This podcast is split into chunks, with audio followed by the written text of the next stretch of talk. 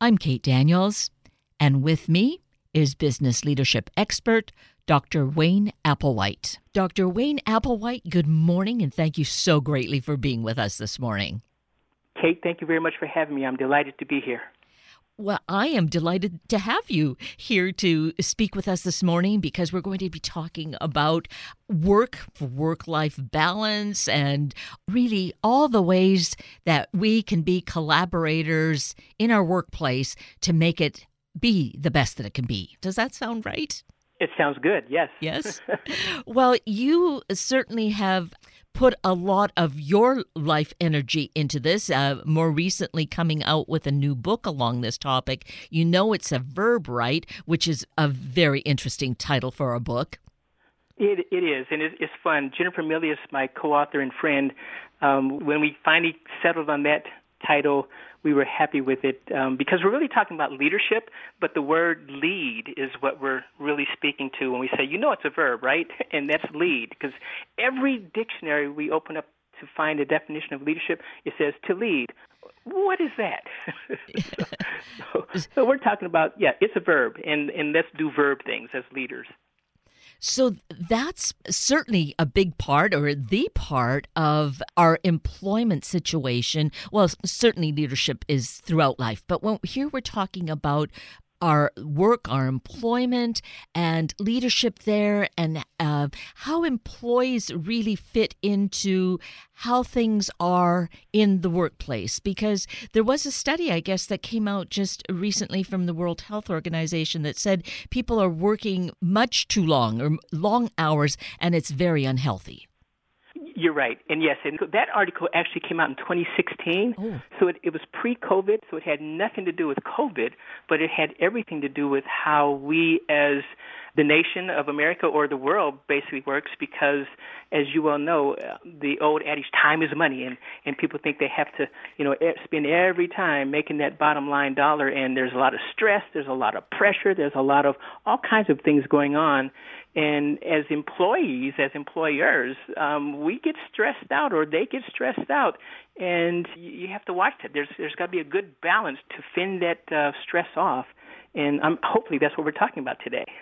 yes, absolutely. Well, we're now in basically a transition period where there's been, for many people, a work from home kind of situation for those of us who have had that good fortune, of course, for a lot of frontline workers uh, in the medical profession, no, that's not been the case. And that's a, a whole separate issue, I think, about having work life balance. But for those of us who have maybe been work from home, now we're transitioning back into the workplace. And what is your sense of in the work from home, were we working a lot more than we would if we were going into our office or our building situations? Or what are we dealing with? You know, that's a great question, Kate. And the answer is it's all over the map. Mm. Because, yes, there are individuals who have worked longer hours because they're at home, because they're in a much more relaxed atmosphere, so they can take their time and they can do things at their own pace, at their own rate. If they want to take a walk in the afternoon, like just before we, just before this discussion that you and I are having, I would walk for about 45 minutes to clear my head, to clear my mind, um, to prepare for the rest of the day. Because obviously I started earlier than that. But individuals who work at home, they have found one immediately it's a environment because they're in a comfortable place in space.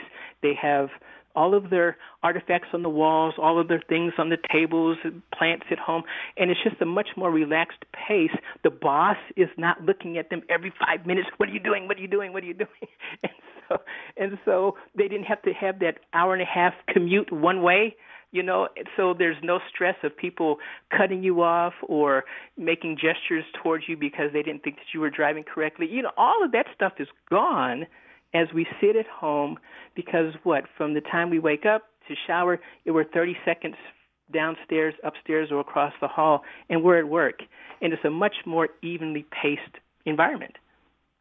Doesn't it sound like a much more healthy situation? It absolutely does. It sure does. Now obviously there are people who can't do that right. as you said, the health professionals. And my heart goes out to them and my prayers that they continue to do the things that they're doing. But, you know, every industry doesn't have that, I, I guess, flexibility to work from home. Look at the restaurants, hospitality. They got hit very, very hard. Um, amusement parks got hit very, very hard. You can't run a roller coaster from home. No, you've got to be there. And oh, by the way, you've got to have people on the roller coaster. But that wasn't there. That wasn't happening. So those individuals really got hit hard. Restaurants got hit very, very hard, demonstratively hard, because you know people were not coming in and and the restaurant industry, the food industry, they had to find different ways to thrive in this bare economy that they were finding themselves in, and hence we have the outside bubbles of plastic where okay, well you can eat and have social distancing. Two or four people can eat in this bubble and that bubble. So they had to be very creative. But again, that's very stressful for them. But for those of us who are at home, no stress, having fun, doing things the way we want to at our own time, at our own pace. Yes. So that's a challenge then for those of us who have had that, I'll call it luxury of being able to do it in that way, now having to move back into the office space and p- potentially not wanting to, there's quite a tension there. yes, there is. And the SHRMs, Society for Human Resources Management, they had an article too, um, and they suggested that 27% of the individuals who are teleworking now probably will not want to go back into the office. And as you said, um, because it's taken away their flexibility, it's taken away their their peace, their, it's taken away their their balance that they found and struck. Because if we look at it, and Kate, help me if I'm wrong, or help me if I'm right, but to me, COVID was just change change. Some of us are not comfortable with change. And when we have changes that go on in the workplace, you know, some people dig their heels in, say, oh, I don't want to do this. Some people say, oh, let's do it. And it doesn't affect every industry. COVID affected everyone. And that change made everyone think differently, act differently, and work differently. And there was no, you know, plan B. No, we're not going to do the COVID thing. We're going to continue on. There was none of that. You had to. So it's it's a difference between wanting to and, and having to. And COVID made us do things differently. We picked up different skill sets through COVID. Um, bosses and workers alike. We picked up different mindsets through COVID. And now asking workers to come back into the office, back into that workspace, back into the restaurant as they had in the past it's going to be different because change um, affects us, and sometimes it has life changing attitudes that come with that and we're going to find that now. People are going to be more more upset going back to work sometimes because all of a sudden they realize okay uh, i've got to hit the hour and a half commute again to work from work. I've got to go back into the long lines at the gas station because more people will be filling up their cars. I'm going to have to go back to the boss looking every five minutes or calling me every five minutes. What am i doing? As opposed to i had some autonomy at home. I had a little bit more space at home. I had my own pace at home, and there's going to be some resistance, and there's going to be some resistance on both sides. The bosses thought that they lost control when COVID hit and people were teleworking. All of a sudden, I can't go to Kate's office and ask her questions. All of a sudden, I can't go to Wayne's office and ask him questions. All of a sudden, I can't do this. I, I have to do things differently. And so both sides are going to be stressing, and the bosses, when we come back to work, they're going to wonder, okay, what um, complications or challenges are we going to face now that we're all coming back into the workspace? And do we still have some kind of uh, social distancing protocols? Do we still wear the mask, not wear the mask until everybody says, okay, it's all clear, you don't have to wear the mask anymore and we can social distance? There's going to be a lot of questions that are still going to be asked that there's no answers to just yet. Yes, there is going to be this kind of uh, a murky in between period of transitioning from pandemic time to post pandemic. But as you mentioned, with some of the situations of, you know, cutting down on commute time and, you know, therefore saving on the stress of too many cars on the roadways getting there, it seems like a hybrid might be a good solution for everyone. Would leadership fall into making that happen? The answer is I hope so. because if they have found themselves thriving, whatever industry they're in, if they found themselves thriving, again, going back to the skill sets that were learned over the last year and a half, because bosses had to trust their employees more.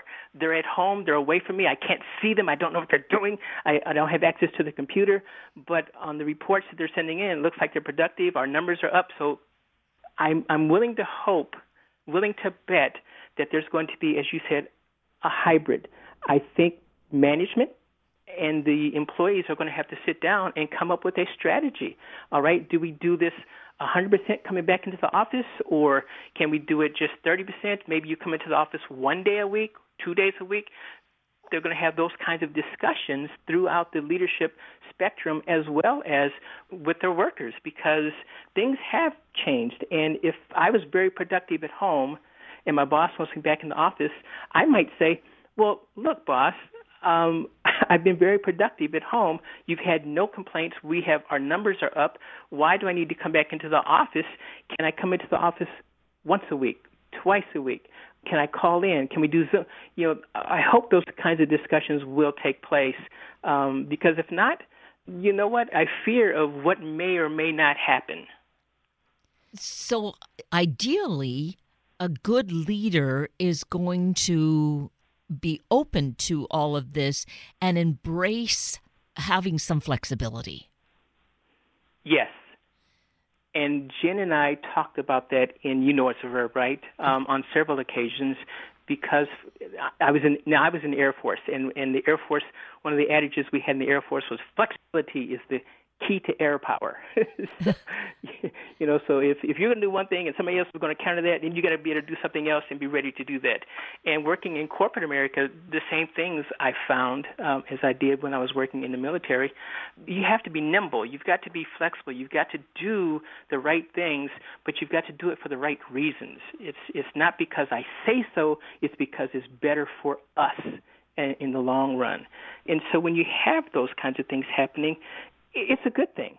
It really is. And it's a win win, it's a collaborative effort, and everyone benefits. But again, you've got to go back and we're going to have to find that new normal, that new balance between where we are, where we were in COVID, where we are going to be after COVID because it's not over just yet, and where we want to be, you know, two years from now. And how can we put a team best together to get there? Right. And that's that's really the crux of it is how to get that because some people will say well, let's just get back to normal well it's not that normal was really ideal and because a lot of changes happened, it can't be what it was. There's just no way of going back. So we have to be more forward thinking. And how do we accomplish that, say, as an employee and you know, can we feel the empowerment to say something, or should our leadership already have all of that thought process going on for themselves? You know what?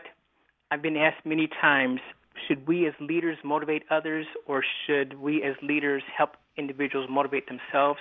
And I have said all the time, we as individuals, I don't care if we're leaders, if we're followers, if we're the worker bees, or whomever we are, we need to be motivating ourselves 100% of the time, all the time.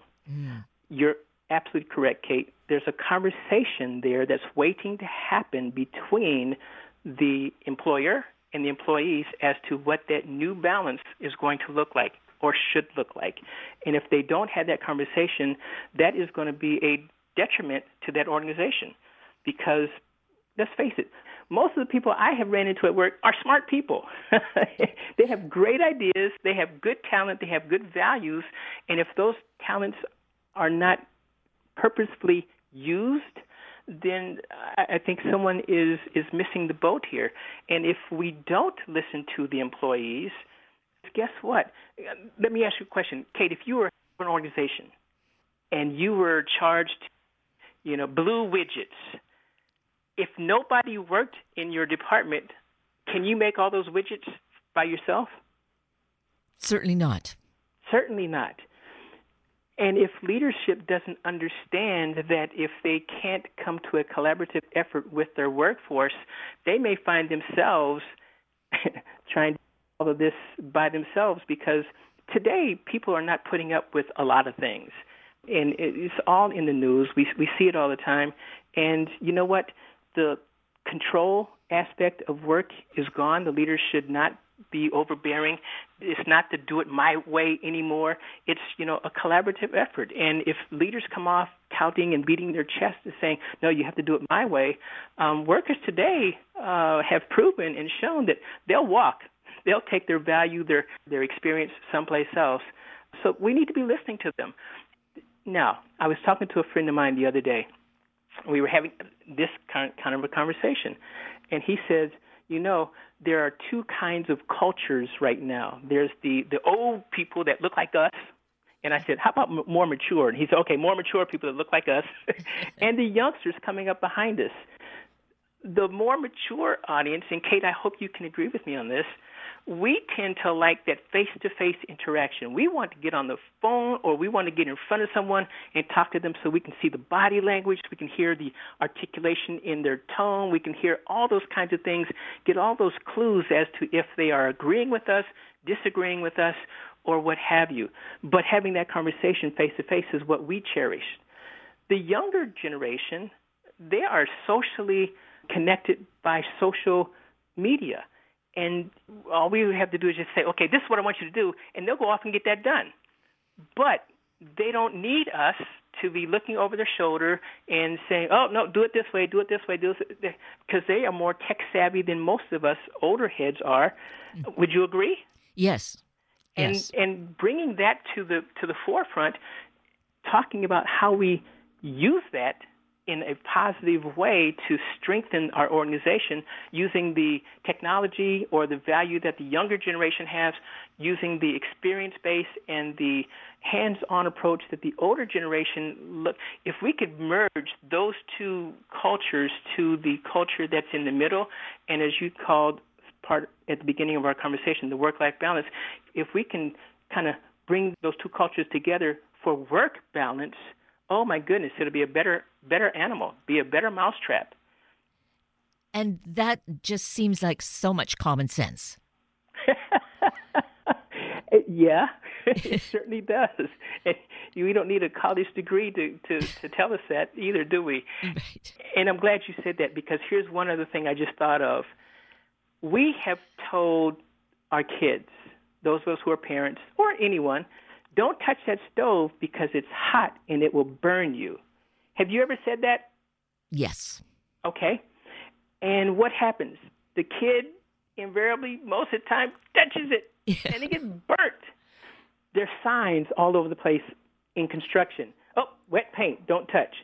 And what do you see people doing? They sneak up to the little sign and they touch the wall, and oh man, it is wet paint. It is we need to take those lessons and still employ them today with adults, with the older workforce, with the leaders, because leaders need to have that conversation or be told that too. If someone tells a leader, oh, you shouldn't do that because if you do that, X is going to happen. And when it happens, they're going to be they act as though they're surprised. Well, common sense would have told you if you told them to come back to work 100% of the time that they're not going to be 100% as productive as they were. If they don't listen to that, they should not be surprised when that does not happen. Mm-hmm. If that makes sense to you. Yes, yes, absolutely. So if we should have, okay, shouldn't you should, right? we ought to have learned in this time of COVID about change that things are changing. I mean, change is pretty constant anyway. But here, to really be open to it and use the opportunity to become more collaborative. Absolutely, yeah. absolutely. Uh, collaborative is the way is the way of the future. Um, and if we weren't collaborative, Kate, we would all be driving. And if we weren't diverse, first of all, and collaborative, we would all be driving a four door blue sedan. Every one of us. right. But because of collaboration, because of diversity, because of change, because of the opening of ideas to someone else, we have blue ones, red ones, pink, pink ones, yellow ones. We've got sleek ones, sports car ones. We've got subs. We've got large cars, small cars. We've got all kinds of cars. And that happens at work as well. If you don't embrace diversity, if you don't embrace change, things don't move forward and you stagnate and you go away. And that's where management leadership needs to, hopefully, in that position, would already have that state of beings, that mindset. But if not, uh, maybe they're in the wrong place. You get no argument here. and is that yes. what in your work, Wayne? Is that what you're doing? Is helping leadership be more open and flexible? Well, I taught leadership for Boston University for about 14, 15 years. And actually, when Jennifer and I started to write the book, I kind of on my teaching and I eventually stopped teaching because we were writing the book and having a lot of work to do research, a lot of work to put the words, proper words in the pages. But that's what I taught my, and I was teaching grad school, so that's what I taught my students. And they were saying, "Well, when can we employ these? When can we when can we do this?" I said, "Well, you can do it starting today, because based on where you are, you can implement these kinds of tools."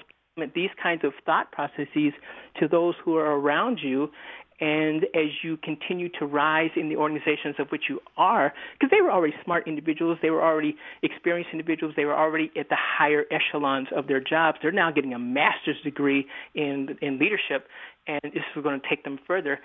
And I say you can start now because as you rise in your next promotions, you'll be able to articulate this and implement it on a larger scale. And those of you, those who have come up behind you would have already seen you putting these things in place. And if you continue to do this, this is easy. I, I say it's not about making change. I used to teach my students to help them prepare their workforce so that they can change. They should be changing all the time. And that was more important to me than anything else, helping them understand that we should be preparing our workforce for change all the time so that when it happens, oh, this is just the norm, and we're just moving to a different cycle. We're just moving to a different product. We're just mo- whatever. Look at look at the iPhone. How many of the iPhone has there been? I, what is it now? Is it up to 12 or 13? I, I don't know. I'm not sure either, because I don't have an iPhone. But uh, but uh, but we, but we can certainly agree that it's not still iPhone one, is it? Exactly it's now I, I think it's iPhone 12 eh, or 13, at least 12. Um, if we were still the iPhone one, my goodness, I, I think individuals would be going, wow. Or if they had to go back to one from 12, mm. oh, this is a dinosaur. Yeah, exactly. well, to some of us, that was new technology. Hey, this is great. But you see what I'm saying? The constant change, constant change. And, and I think it was um, a Japanese company that did the the Walkman radio, um, they had a policy that every six months they were coming out with a new product. Mm-hmm. And I'm not sure how long that lasted, but every six months they came out with something new. So change was already in their lineage, and they were going to have a different product. And the question was, is it going to be a better product? Hopefully. Is it going to be a better product than we have now? Hopefully as well. But they didn't know that, but they kept changing it. And constantly people were saying, wow. And that when we were saying, oh, in six months, this will be obsolete. In six months, that'll be obsolete. Well, technology has really shown that obsolescence is quicker today than it has ever been. And if we don't embrace that, then we're stuck, which goes back to work life balance, which goes back to stress, which goes back to the employer pushing their employees to do better, faster, smarter, all those kinds of things. And it's just a momentum that goes. And if you're not in that, I guess, movement, you're going to be standing on the sideline watching. Now, how do you balance that? I think is your question. Right. Jen and I talk in our book. You know, it's a verb, right? about the five F's. And I'll, I'll let the re- your readers figure out what the five F's are, but it, but it certainly has to do with yourself. It certainly has to do with health. It certainly has to do with fun and fitness because if you're not a fit, healthy employee, whether you are a leader or a worker, you are no good to the organization because if you're taking many sick days off, the value that you brought to the organization, we are missing because you're not there. You've got to be healthy. You've got to be fit. You've got to be motivated to be there. Um, Campbell and Pritchard in 1967 came up with a model that I absolutely love. now, Kate, I'm going to ask you a math question, all right? Okay. Okay. What is the answer to what is any number multiplied by zero? What's the answer to that? If I multiply 100 by zero, what's the answer? Zero. Thank you. Campbell and Pritchard came up with a formula for performance. And they said that performance is a functionality of ability times motivation. Now, if your ability was 100%, you were the expert in your field. You were the expert at the at the operational site that you're working. You were the expert at building this widget. But if your motivation was zero, are you going to be successful in building that widget? No. No. no. the workforce the leadership, management, they've got to be having discussions today about how do we bring this back and how do we put the balance in there because if they're looking at that model, performance is the functionality of ability times motivation. We have the ability. Are the employees, are the workers, is the industry motivated to do it? And how do we keep them motivated? That's the questions they should be asking. Right. So that's it. It's the communication, it's the openness and awareness of change, and then just incorporating collaboration. Absolutely. And, and, and I like what you said, it's the communication. Communication is a two way street. We've got to hear what is being said, and those that are saying it have to hear the questions we have and answer those questions that we have it's just like trust is a two-way street. The boss comes in or a new boss comes in and we're automatically supposed to trust them because of the boss. No. that boss has to earn our trust. We've got to be able to say, "Yep, I trust the new boss. I'm going to follow what the new boss wants us to do, and we'll do this. If the new boss comes in and, and it feels like I need to take a shower after I've talked to him or worked with him or her, um, I, I'm not very trustworthy, and I'm uh, I'm on the sideline looking and going, uh, this doesn't feel good. This doesn't feel right. But the boss also has to trust us to bring our A game to the fight as well. Would you agree? Yes. Okay. Yes. So communication is all of that and listening. And as as as has been said, we were given two ears mm. and one mouth, so we should be listening twice as long as we should be talking. Right. And if the bosses aren't listening and they're doing more talking, they're missing that boat. But that is a conversation that has to be had. That is a, a skill set that has to be top of the list is communication and trust being just under that. And that goes a long way. Well, this is really such important information for any of us, whatever it is that we are doing and really begin to incorporate that. But this has been just slightly touching the tip of, I'll call it the iceberg, in terms of knowledge and information. And we can get more of that in your book. You know, it's a verb, right? Correct? Yes. Yes. And then you have a website. Let's share that. Sure. Our, my website is mindsyncing.com, and my email address is wayne at mindsyncing.com. And you know, I, as a matter of fact, even on that website, if you if one goes there, it has a link to a Facebook group that we're in that we do blogs. I have a blog on leadership, and we're talking about these kinds of things all the time on that blog. So come join, take a look at mindsyncing.com, join the conversation, and golly, Kate, this has been a delight talking with you. I really appreciate it. I trust that we've touched on some of the key things and your offer of certainly being engaged in the online site is a great way to continue the conversation. So, Wayne, Dr. Applewhite, it's just been wonderful to have your expertise with us this morning. Thank you so greatly. And pleasure speaking with you as well. I really enjoyed it.